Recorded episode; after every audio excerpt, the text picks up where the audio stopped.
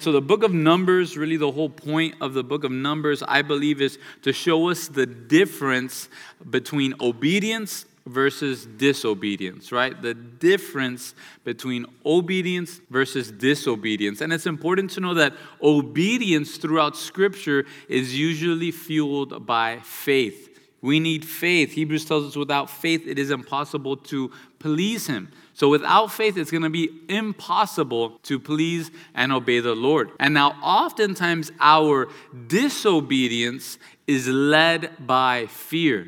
We allow fear to take hold of us, and now instead of being obedient to God and taking steps of faith, we're being owned by our fear and we begin to make irrational decisions. We see things that aren't really there. We start doing crazy things and we think God really isn't on our side, but instead, He actually wants to destroy us. And that's what we're going to see here in Numbers chapter 14 that the nation of Israel is so fueled by their fears that they think God Himself and the promises of God are actually going to destroy them.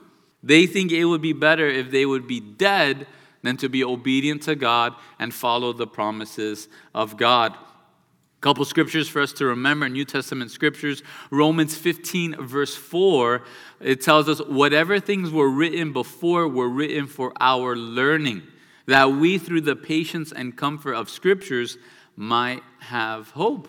So, again, here it's telling us the whole point of reading Numbers 14. It's not written for the nation of Israel to learn from their mistakes. The point of Numbers 14 is for us to read and for us to learn from their mistakes.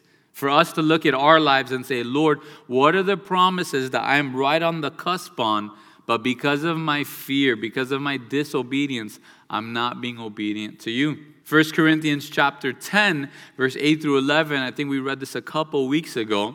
It tells us, Nor let us commit sexual immorality as some of them did, and in one day 23,000 fell. Nor let us tempt Christ, as some of them also tempted and were destroyed by serpents. Nor let us complain, as some of them also complained and were destroyed by the destroyer.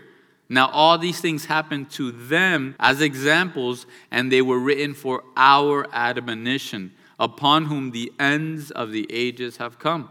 So, again, the whole point of Numbers being written is for our admonition. So, we would learn from their mistakes. Don't you like learning from other people's mistakes? I love learning from other people's mistakes, right? Let them go through the pain, let them waste the money, right? Let them waste the time. I love that. But oftentimes in our flesh and in our sin, we kind of think we're an anomaly to God's word. We are an anomaly to God's laws of obedience and disobedience. We are the anomaly of God's word when it comes to faith versus fear. Let us pay attention to the nation of Israel and not commit sexual immorality, not tempt Christ, not complain. Let us follow their examples. So, one last thing to remind us of what happened in chapter 13 the nation of Israel, they send out 12 spies to spy out the promised land. God didn't tell them to do this.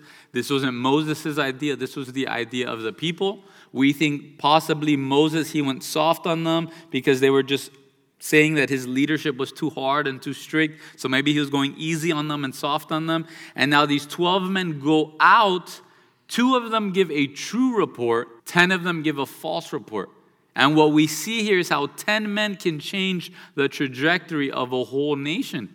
These 10 men changed the trajectory of the whole nation, and now for 40 years, the whole nation of Israel is going to be wandering in the wilderness because 10 men changed the report and the people bought into their lies.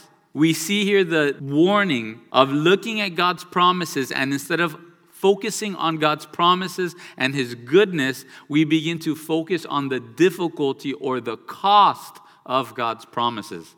And when we focus on the difficulty and the cost of God's promises, we begin to go into dangerous waters. Just like the rich young ruler, he looked at the cost of following Jesus Christ and it was too much for him.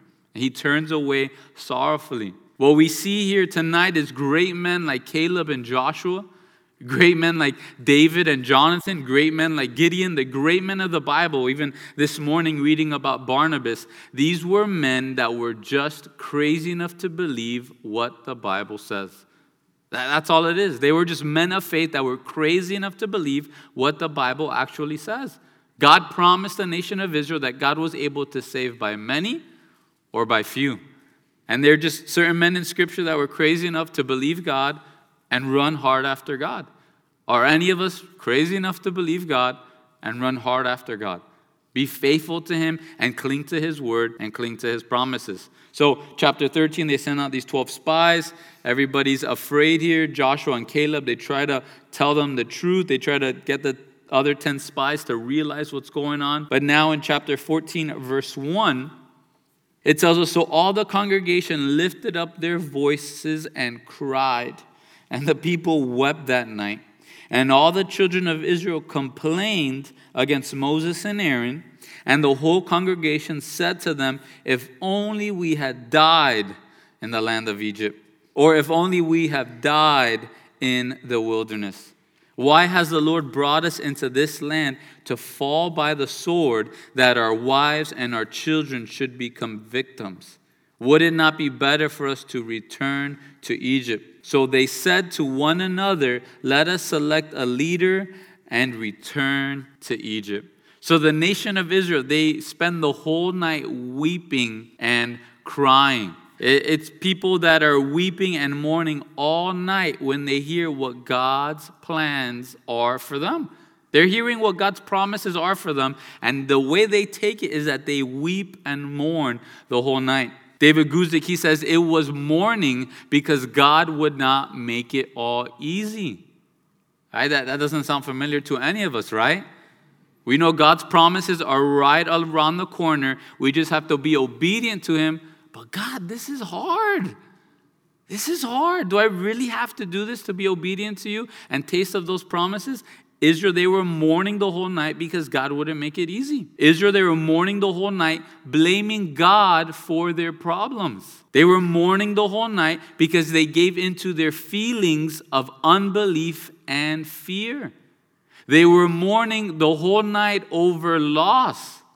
Israel was mourning because they wanted the old man to live and not die. Again, I think many of us, we've been there. We're weeping a whole night because we've allowed our fears and lack of faith in God and in the Word of God to take over us. We begin to think in completely irrational ways because fear is driving us, and fear is the driving force within us. We can be angry at God. God, why can't you make obeying you easier? Why can't you make the promises you have for me easier to achieve? God, why can't I have my cake and eat it too? And the whole point of Christianity is that it's a hard road. Our Savior, was life easy for him? It was difficult for him. Difficult for him. And this is who we're following. God, why do I have to sacrifice? God, why do I have to make decisions for you and have people not happy with me? Isn't that against the Bible or something, right? Shouldn't everybody love me and everybody be happy with my decisions? Shouldn't all my kids, shouldn't my family just love me the more and more I'm obedient to you? Right? Jesus says, I didn't come to bring peace, but to bring a sword. Right? Families, we really don't like those scriptures, right? Son against father, mother against daughter. That's what Christ, Him coming, that's what it does within us.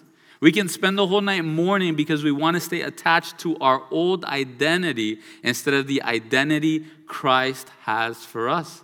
We want to say, This is who I am. I just always struggle with anxiety. I just always struggle with fear. I just always struggle with depression. I just always struggle with pornography. I just always struggle with alcohol. And we're clinging to our old identities instead of being obedient to what Scripture tells us and promises us.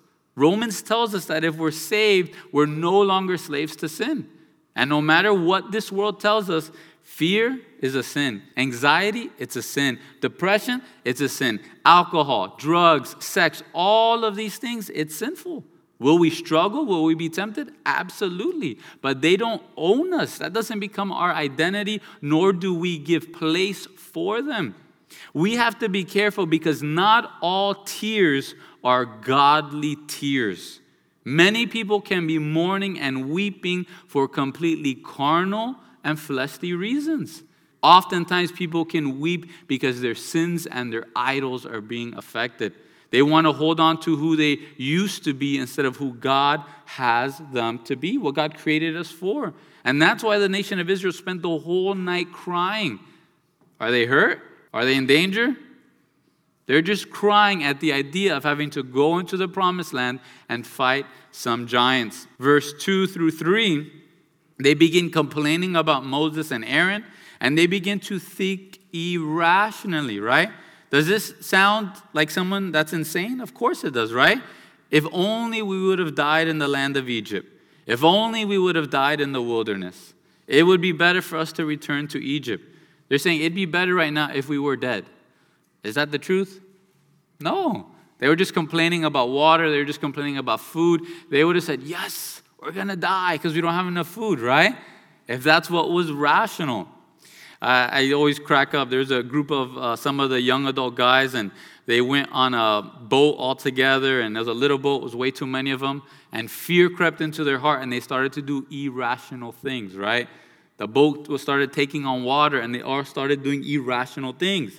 They had a cooler filled of ice, filled with drinks, so they wanted to use it to pull out the water in the boat. So what did they do with the ice and water in the cooler? They dumped it in the boat, right?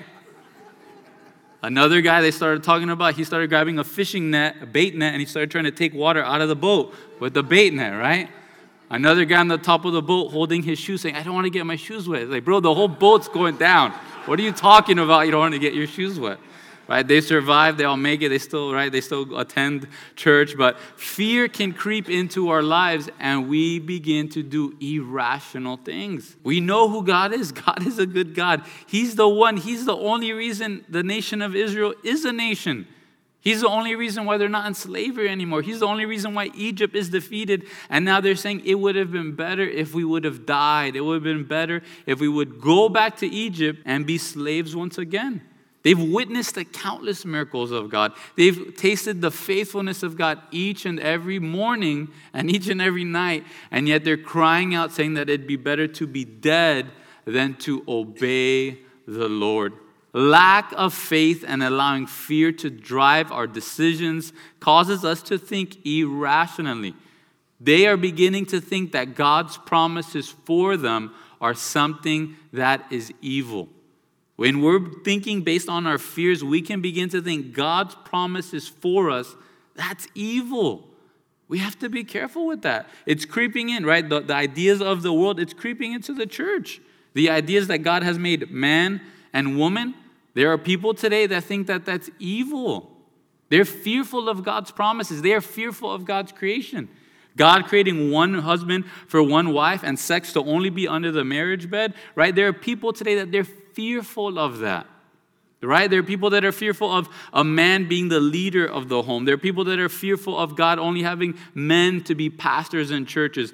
It can cause us fear to think in ways that it makes no sense. Robert Jamieson, he says, the sinfulness and insane folly of their conduct are almost incredible. Their conduct, however, is paralleled by too many among us who shrink from the smallest difficulties and rather remain slaves to sin than resolutely try to surmount the obstacles that lie in their way. Again, we need to cling to God's promises, not run from difficulties, not run from the difficulties that allow us to be free in Christ, not run from the obstacles that cause us to be free from our sins. Let's turn to Hebrews chapter 10 Hebrews chapter 10, verse 35, it says, Therefore, do not cast away your confidence, which has great reward, for you have need of endurance, so that after you've done the will of God, you may receive the promise. And yet a little while, and he who is coming will come and will not tarry. Now the just shall live by faith. But if anyone draws back, my soul has no pleasure in him. But we are not of those who draw back to perdition, but of those who believe to the saving of the soul. The NASB, it says, We are not of those who shrink back to destruction. And as believers, we shouldn't be shrinking back. We need to be living a life of faith. That's who we need to be. The righteous shall live by faith, not by fear. Back to Numbers 14 and verse 4, they're angry, right? They're crying, they're weeping the whole night. They're saying it'd be better if they'd be dead. And now in verse 4, they say, Let us select a leader and return to Egypt. Again, the audacity of the nation of Israel. They're saying, hey, if each of us come and talk to each other, our wisdom can match the wisdom of God. They're not seeking the Lord, they're not praying. They're just talking amongst themselves and saying, you know what, let's find a new leader and return to Egypt. We see that they were complaining about Moses and Aaron. Now they want a new leader that will take them back to return to Egypt, where they spent 40 years in slavery. And what's really left of Egypt right now? Ain't much, right? They got completely wrecked, they got completely destroyed. And yet they're saying, let's go back to Egypt. Nehemiah chapter 9, verse 17, Nehemiah speaks about this. He says, They refused to obey, and they were not mindful of your wonders that you did among them, but they hardened their necks, and in their rebellion, they appointed a leader to return to their bondage. But you are God, ready to pardon, gracious and merciful, slow to anger, abundant in kindness and did not forsake them. Again, Nehemiah says that it was in their rebellion. Who were they rebelling against? They're rebelling against God. Right? They complained about Moses and Aaron. Were Moses and Aaron truly the problem here? No. Israel's problem wasn't with Moses and Aaron. Their problem was that Moses and Aaron were being obedient to what God had told them to do. And parents, if you're being biblical, you're going to taste this every once in a while, right? We can think of Samuel. Samuel was mourning and weeping because of Israel's desire to have a king reign over them. Samuel took it as some sort of rejection. The nation of Israel was rejecting him. And in 1 Samuel chapter 8, verse 7 and 8, the Lord says to Samuel, They have not rejected you, but they have rejected me, that I should not reign over them. You see, we have to be obedient to God, and as they reject us, they reject us. But we need to be obedient to God and to His Word. And we also need to pray and ask the Lord to search our hearts. Because there are times, I know no one here, but sometimes we have problem with the authority in our life. Maybe it's a pastor, maybe it's a teacher, maybe it's a parent, an aunt, an uncle, whoever it may be, a boss. And sometimes we have a problem with the authority in our life, but truly the problem we have is with God's authority. And we're just taking it out on the person in front of us. Anyone who's willing to represent and uphold the authority of God and the authority of His word in our flesh, we get annoyed at it. And we can begin to complain about Caleb and Moses. In Numbers 14, in verse 9 and 11, we see the truth. They're not rebelling against Moses and Caleb's leadership, they are rebelling against the Lord. Only do not rebel against the Lord. Verse 11, how long will these people reject me? It wasn't just Moses and Aaron they were rejecting, they were rejecting and rebelling against God on high. Verse 5 How do Moses and Aaron respond? They fall on their faces before all the assembly of the congregation of the children of Israel. And here we get a few examples of biblical leadership. And sometimes the best thing you can do as a leader is not answer back someone's nonsense. Sometimes the best thing you could do as a leader is stop and pray.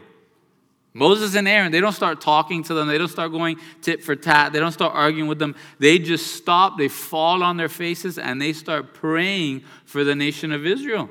And what we see here is the humility of Moses and Aaron. We see how Christ like they are. They're praying for the enemies who want to get rid of them.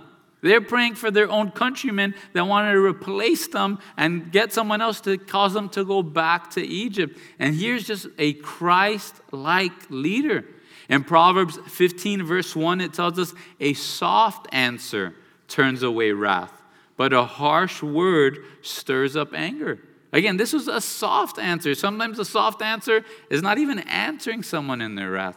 In Matthew chapter 5, verse 44 and 45, Jesus tells us to love our enemies, to bless those who curse you, do good to those who hate you, and pray for those who spitefully use you and persecute you, that you may be sons of your Father in heaven.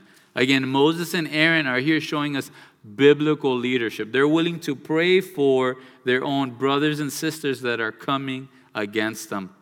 Verse 6 and 7, we see some more biblical examples of leadership. It tells us Joshua, the son of Nun, and Caleb, the son of Jephunneh, who were among those who had spied out the land, tore their clothes. And they spoke to all the congregation of the children of Israel, saying, The land we passed through to spy out is an exceedingly good land. If the Lord delights in us, then he will bring us into this land and give it to us, a land which flows with milk and honey. Only do not rebel against the Lord, nor fear the people of the land, for they are our bread. Their protection has departed from them, and the Lord is with us. Do not fear them. Again, Joshua and Caleb, they're telling them the problem isn't with the land and the problem isn't with God. The problem is with your hearts. You're rebelling against the Lord. You're being fueled by fear and led by fear, and you're rebelling against God. Don't fear the people. Don't fear the land. It's going to be like bread. It's going to be easy. It's going to be like panetela, right? It's a piece of cake. Again, the leadership here from Joshua and Caleb. Not only do they stand for what's right, they're standing for what's right in tearing their clothes and seeing how the nation of Israel is acting and reacting against uh, Moses and Aaron. So they stand up, they tear their clothes, they're standing for what's right. Something wrong is happening, and they're standing up. But now they're also standing against the vast majority of the spies. It was just two of them versus the 12, right? Two out of the 12, two versus 10, and they're standing up for righteousness. And now they're standing up against the whole nation of Israel. And not only do they stand up for what's right, not only do they declare something is wrong, but now they're actually trying to persuade them to see what's right. Again, this is an area I got to grow in. Sometimes people are going down the dark path, and I tell them one time, then I say, all right. They just want to learn the hard way, right? They just want to hit their head against the wall. Hey, go pa visa, right? Sometimes that's the only people learn, right? They go through the pain. But biblical leadership, we should be trying to speak truth into the lives of the people around us. There's no punches held back here, right? Hey, you, stop rebelling against the Lord. Stop living in fear God is good, God's promises are good. That's what they're telling them. It's an exceedingly good land. Joshua and Caleb, they remind them of the great truth God is good. God's promises are good. And we only get to God's promises by faith and obedience. That's the only way we get to God's promises by faith and obedience. For us today, now we get there by faith and obedience in Jesus Christ. The nation of Israel, they got to the promised land by faith and obedience, and Joshua. Joshua is the one that led them there. Not the law through Moses, but through Joshua, who's the same name there as Jesus. Only do not rebel against that. Don't rebel against God and His goodness. Don't rebel against God that His promises are good. Don't rebel against the way we taste of God's promises. It's by faith and obedience. I don't know if you've ever been there. You're talking with your kids or you're talking with someone and you give them a pep talk and you think it went amazing, right? You, you hear the band playing behind you, the American flag drops behind you, and everything as you're giving the pep talk, and then it seems like nobody heard anything. Why? Verse 10 the whole congregation said, Stone them with stones, right? They give this incredible pep talk. They remind them about the Lord. They remind them about who God is, and they say, You know what? Let's kill these guys. And we can think of Cain and Abel. Cain was in the middle of being disobedient to God and not following God's prescribed methods of sacrifice and relationship with God. And Cain was pretty frustrated. But what was it that completely set Cain off? Seeing his brother being obedient and dedicated to God. That's what drove Cain to the point of insanity to murder his own brother. And sometimes that's just what's going to happen in our lives. You may have another brother or sister, and they're frustrated because they're being disobedient to God. They're not going by faith. They're rebelling against the Lord. And the thing that's going to drive them absolutely up the wall is seeing you being obedient to God and faithful to God. And we just have to be okay with that. Sometimes that's what's going to happen they get they start gathering their stones and then the second part of verse 10 tells us now the glory of the lord appeared in the tabernacle of meeting before all the children of israel. God steps in right? And everybody starts dropping their rocks one by one Think of two chapters ago. Uh, it's Moses' brother and sister, Aaron and Miriam, and they start bringing up these lies, these false accusations against Moses. And then the glory of God appears on the tabernacle and says, Hey, you three, come into my office, right? So the glory of God appears, and then the Lord begins to speak to Moses. The Lord said to Moses, How long will these people reject me? And how long will they not believe me? With all the signs which I have performed among them, I will strike them with the pestilence and disinherit them, and I will make of you a nation greater and mightier than they. We see here God, He speaks to Moses. Did God speak to the rebellious people? No. God, He speaks to Moses. And oftentimes, when we are in a constant state of rebellion against God, it seems as if God has gone radio silent. And we say, God, where are you? God, I'm not getting anything out of my devos. God, what about this? God, what about that? And oftentimes, we need to look at our hearts and say, Lord, search my heart. Reveal to me if there's any wicked way. Show me if I've been duped by this wicked heart. And we need to ask ourselves, what was the last thing God told you to do, and have you been obedient to it? What was the last thing God told you to do, and have you been obedient to it? And today, if you are in active rebellion against God, if you are actively rejecting God and rejecting His promises, why should He speak to you anymore? Why should He answer anything else if you're being actively rejecting Him and rebelling against Him? I encourage you, go and humble yourself. Cry out to him, repent, and do the last thing he told you to do. In Revelation chapter 2, verse 4, Jesus says, Nevertheless, this I have against you, that you've left your first love. Remember, therefore, from where you've fallen, repent and do the first works, or else I will come to you quickly and remove your lampstand from its place unless you repent. Listen to a great teaching from Mike Foge, and he just, it's so true. Sometimes we think time is the same as repentance.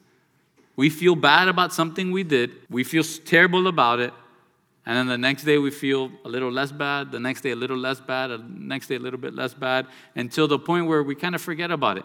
The feeling is gone. Did we repent? Are we now right with God? Not at all. Just the pain of our shame is sort of gone. We need to remind ourselves time does not heal all things, and time definitely does not heal sin.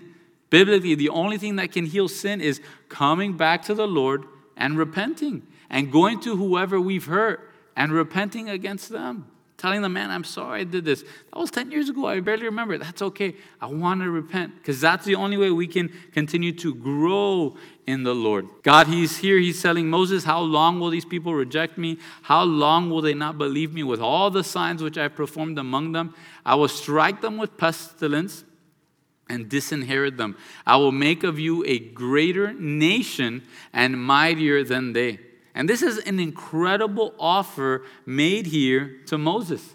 God is saying, Hey, Mo, I'm, I'm going to get rid of all of Israel. Instead of Father Abraham, it'll be Father Moses. Instead of the nation of Israel, we'll call it Motown, right? That's what he's telling him here. And now, this isn't the first time Moses has received this promise or this offer from the Lord. In Exodus 32, God makes a similar offer to Moses. And I believe this is why Moses is so prominent in Scripture. Because Moses was not consumed with his own glory, Moses was consumed with the glory of God. Moses wanted to see God glorified to the utmost level. He could care less if he was glorified. And if we want to be used mightily by God, we need to fight for His name being glorified and not for our own name.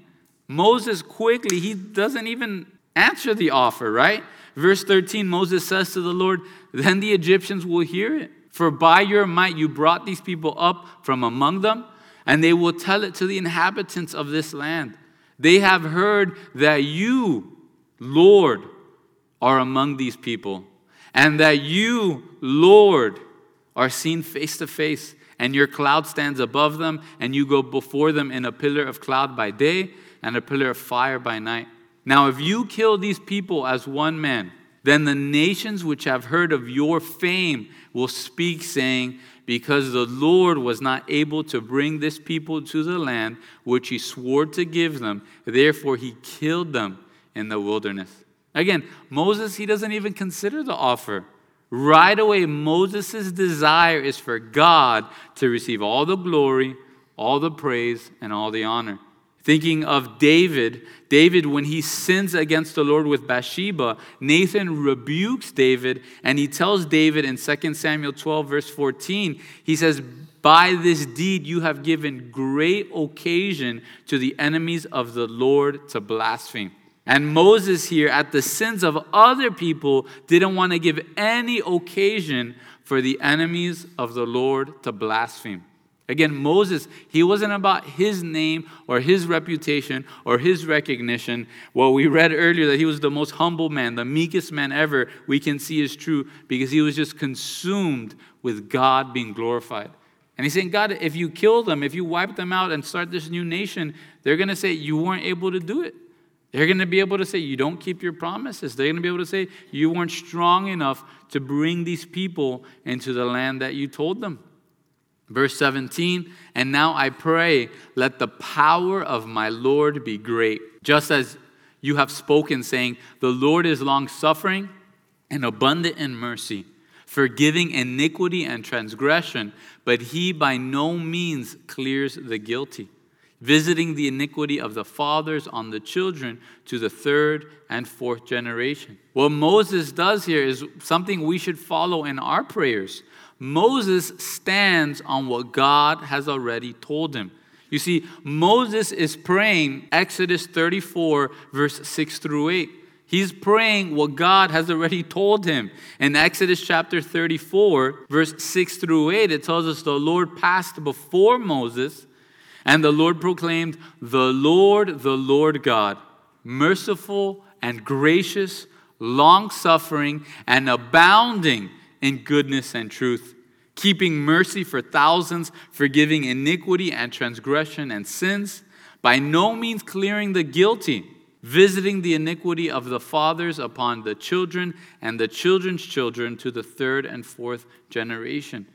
That, this is how we should be praying. Just pray scriptural prayers. Pray out God's word. You don't know what to pray? Go through the Psalms and pray those prayers. Pray that scripture. That's what Moses does here. In verse 19, Moses says, Pardon the iniquity of these people. I pray according to the greatness of your mercy, just as you have forgiven this people from Egypt even until now. Moses prays, interceding on behalf of the nation of Israel.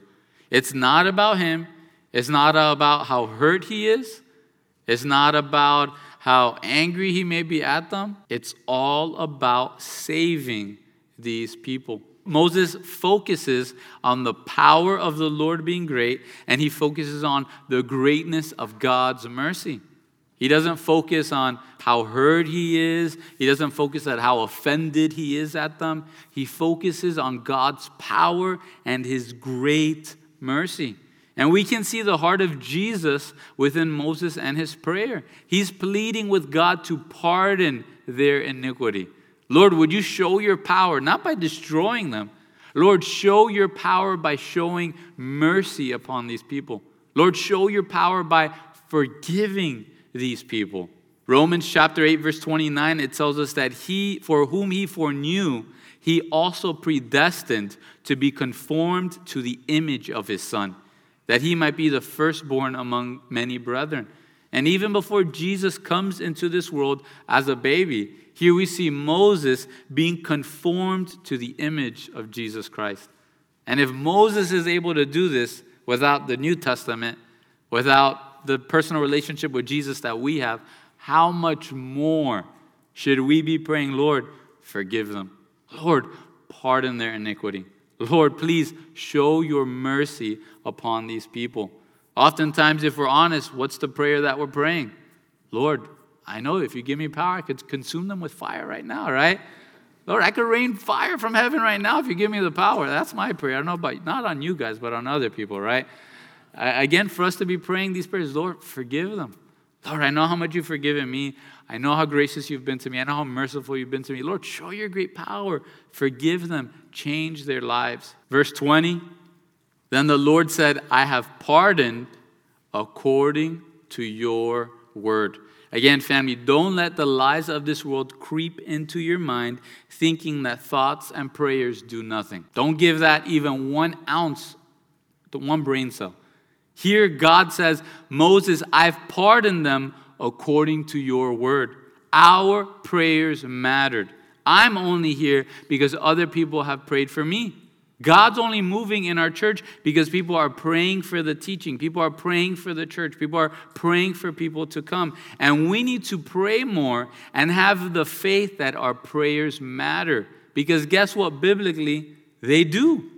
Biblically, God Himself is saying, Moses, I've pardoned them according to your word. We need to pray more. I don't think there's any Christian that says prayer is not important, but how much do we really pray? When was the last time you were at a prayer meeting?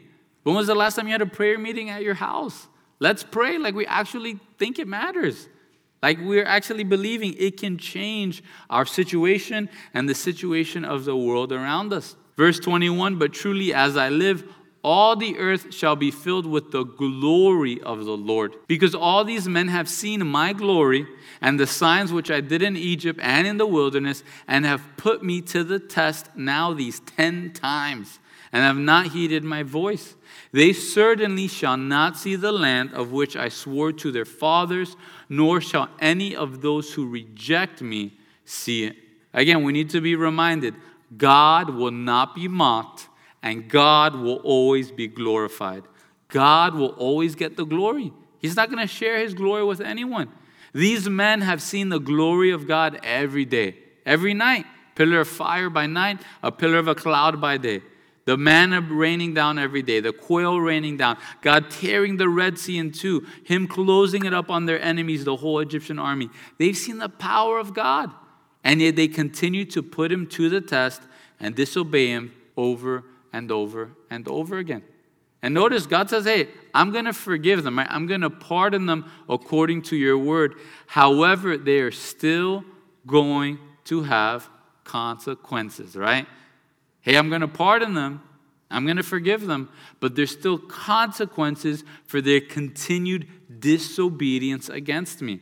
And I think that's just something today as believers we need to be mindful of.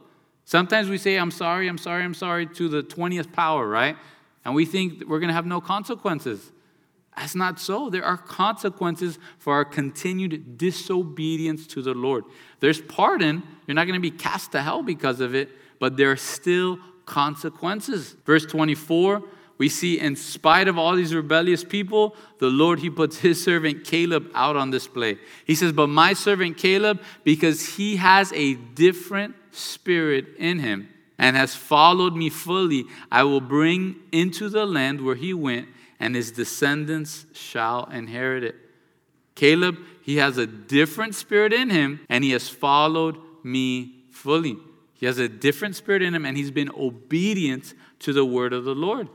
Now, again, as we look at the last three chapters, did Caleb change anything? Did Caleb change anyone's mind? No. And we need to be reminded God looks at our heart and our faithfulness. This is what the Lord judges us on. The rewards we receive for eternity are based on our faithfulness to what has been given and entrusted to our care. He doesn't necessarily care about the fruit on this side of eternity. He just cares have you been faithful with what God has given to you? Have you been faithful to have that different spirit within you and following Him fully? Caleb, he was faithful to speak the truth. Caleb, he was faithful to speak out when things that were wrong were happening.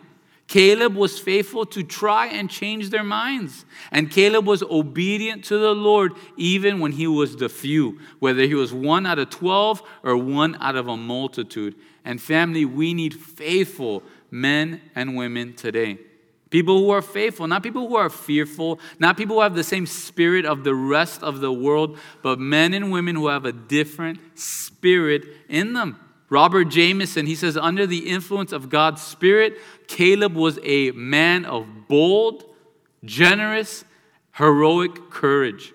above worldly anxieties and fears. And this is what we need today. And doesn't our world struggle with anxiety and fear and depression more than ever before? There's never been a safer time to be alive. Do you know that? There's never been a safer time to be alive. Do, do any of us really worry about food being on the table the next day? No, most of us are worried there's too much food in our bellies today, right? That's what most of us are worried about. And yet we live with so much fear, so much anxiety, so much depression. Don't allow the enemy to condemn you. Biblically, you look at Psalms, it pretty much looks like David struggled with anxiety, fear, and depression. Throughout the book of Acts, you see these men, it says that they were, right, to the very core, they're being perplexed, they're in distresses. But they didn't allow that to become their identity. They went biblically. They said, God, this is what I'm feeling, but this is what your word says. That's what we need to be obedient to. Lord, may we have that different spirit in us, and may we follow you fully. Again, David, Jonathan, Caleb, Joshua, Barnabas, they were just crazy enough to believe what the Bible says. May we be those men and women. Verse 25 Now the Amalekites and the Canaanites dwelt in the valley. Tomorrow turn and move out into the wilderness by the way of the Red Sea. And this verse is so sad. Israel, they're right on the border of the promised land. They're on the border of the promised land. They send their 12 spies into the land, and yet, because of their disobedience, now they would go back to wandering in the wilderness. Verse 26 The Lord spoke to Moses and Aaron, saying, How long shall I bear with this evil congregation who complain against me? I have heard the complaints which the children of Israel make against me. Say to them, As I live, says the Lord, just as you have spoken in my hearing, so I will do to you. What is God saying? Be careful what you wish for, right? God saying, You said it was better for you to be dead in the wilderness? Guess what? I'm going to answer that prayer, right? Verse 29 The carcasses of you who have complained against me shall fall into the wilderness. All of you who were numbered according to your entire number from 20 years old and above. Every 19 year old was thanking the Lord that day, right? Except for Caleb, the son of Jephunneh, and Joshua, the son of Nun, you shall by no means enter the land which I swore I would make you to dwell in. But your little ones, the ones who you said would be victims, I will bring in, and they shall know the land which you have despised. But as for you, your carcasses shall fall in this wilderness, and your sons shall be shepherds in the wilderness forty years, and bear the brunt of your infidelity until your carcasses are consumed in the wilderness, right? Just a bunch of carcasses. That's what you should look at in the mirror. Look at this carcass, right? That's how God calls them. What do we see here? A couple promises. First and foremost, only Caleb and Joshua were going to make it into the promised land. The rest of them, because of their fear, because of what they said it would be better for them to do and be, God is giving them those desires of their heart. Hey, you're saying it would be better for you to be dead in the wilderness? Here you go. All of you are going to perish in this wilderness. The nation of Israel, the reason for their fear was that our kids would be victims. Hey, let's not be obedient to God. Let's not apprehend the promises God has for us because what about our children? What's going to happen to them? What if we make this hard decision? What if we have to fight this giant? And God says, all that fear you had for them that you thought they would be victims, they're going to taste of this promised land I had for you, that you were too fearful to be obedient to me and walk into the promised land. Again, may none of us make decisions based on fear of what it may do to us and of what it may do to our children. We need to be wise, we need to be considerate, we need to pray. But if we're making decisions based on what's going to be easiest for us and our family, that's a dangerous road to go on. Here, God, He's condemning the nation of Israel for making decisions based on what would be easier for them and their children. And God saying, you're going to be hurt because of it. And now, even their children, they're going to taste of the promised land, but they're still going to taste of difficulty. In verse 33, right, it says that they're going to bear the brunt of your infidelity. The decisions you made to quote unquote protect them from the difficulty, now they're going to go through more difficulty just because of your supposed protection. And then they're going to flourish from what you try to protect them of. One thing we need to know here is that these children are not suffering spiritually because of the decisions of their parents. We do not suffer spiritually because of the decisions of our parents and our grandparents. However, we can suffer physically because of the decisions of our parents and grandparents. And it's important to keep that in mind. We may live in poverty because our parents they were very unwise with their money or they were a drunkard or they were a druggie, but that has no influence on our spiritual state. Each of us are going to be without excuse before the Lord. We can't just say, God, my mom was a this or my dad was a this. That's why I wasn't obedient to you. Because there's tons of other people that had all the bad situations you could think of and then some, and they're following the Lord fully. A lot of the Calvary guys, right? Think of Mike MacIntosh. He really didn't have a dad in his home, abusive home. His mom with one man after another. And yet he loves the Lord, he serves him, he's a great dad, he's a great granddad today. Ezekiel chapter 18, verse 19, God tells him, and he rebukes the whole idea of generational sins or generational curses. Have you ever heard that before? Generational sins, generational curses. That's not biblical. God says, Yet you say, Why should the Son not bear the guilt of the Father? Because the Son has done what is lawful and right, and has kept all my statutes and observed them, he shall surely live. The soul who sins shall die, and the Son shall not bear the guilt of the Father, nor the Father bear the guilt of the Son. And we have to keep that in mind. Our spiritual state, it's because of you, it's because of me. That's where I'm at. It's not because of my mom, dad, X, Y, or Z. Some of us where it, life is easier for us. I'm so blessed with the godly heritage I have, but there's a long time that I was running away from that heritage in spite of it. And there are some of you today that you had a completely sinful heritage, right? And yet you came to faith in the Lord despite your family being abused or mocked or called crazy and look at what God is doing in you today. Verse 34 according to the number of days in which you spied out the land 40 days. For each day you shall bear the guilt bear your guilt one year namely 40 years and you shall know my rejection. I the Lord have spoken this. I will surely do so to all this evil congregation who are gathered together against me in this wilderness they shall be consumed and there they shall die now, again, God said, I've pardoned them. God said, I'm going to forgive them. But there's still consequences for our decisions. God's not going to cast them into hell, but there's still consequences to our trust and lack of trust in the Lord. And lots of times it's, it's those promises.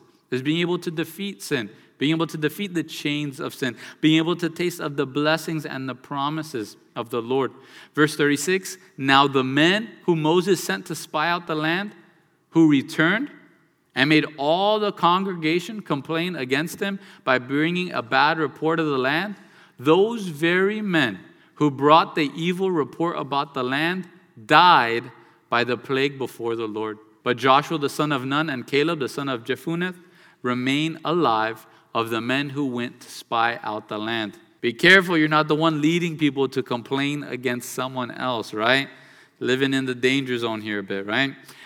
Here we see the warning of being a teacher and causing little ones to stumble. We have to be so mindful of that. Am I causing little ones to stumble? God's word tells us to be careful if you want to be a teacher because you're going to be held to a stricter judgment. And these 10 men were sent out as representatives of their tribes, and they caused their tribes to not believe in the Lord and to be prone to even more fear. They gave an evil report about the land. So God, He just wipes them dead right there. Verse 39 Then Moses told these words to all the children of Israel, and the people mourned greatly. And then they rose early in the morning, and they went up to the top of the mountain, saying, Here we are, and we'll go up to the place which the Lord has promised, for we have sinned. Again, I know none of us here, right? You completely mess up, you completely eat dirt, You've been disobedient, disobedient, disobedient. You haven't asked for forgiveness, haven't asked for forgiveness. And now the next morning you just act like nothing's ever happened, right? Honey, how are you? How's your morning going, right? This is what the nation of Israel is doing. They're saying, oh, we've, we've said we're sorry. We've said that we've messed up, but there's still consequences for our sins. Verse 41 Moses said, Now why do you transgress the commandment of the Lord? For this will not succeed. Do not go up, lest you be defeated by your enemies, for the Lord is not among you. For the Amalekites and the Canaanites are there before you, and you shall fall by the sword, because you have turned away from the Lord. The Lord will not be with you. But they presumed to go up to the mountaintop. And neither the ark of the covenant of the Lord nor Moses departed from the camp. Then the Amalekites and the Canaanites who dwelt in that mountain came down and attacked them and drove them back as far as Hormah. Again, what a danger to us.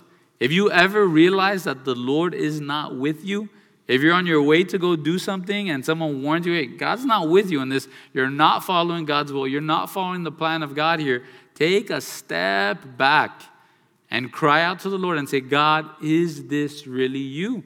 Is this really your will for me right now? Because if you're turning away from the Lord, just because you say He's with you, does not mean He has to be with you. And there are things that God doesn't follow us along with. And when we're going down the path of sin, God is not following you down that path or applauding you down the path of sin. We need to be obedient to the Lord.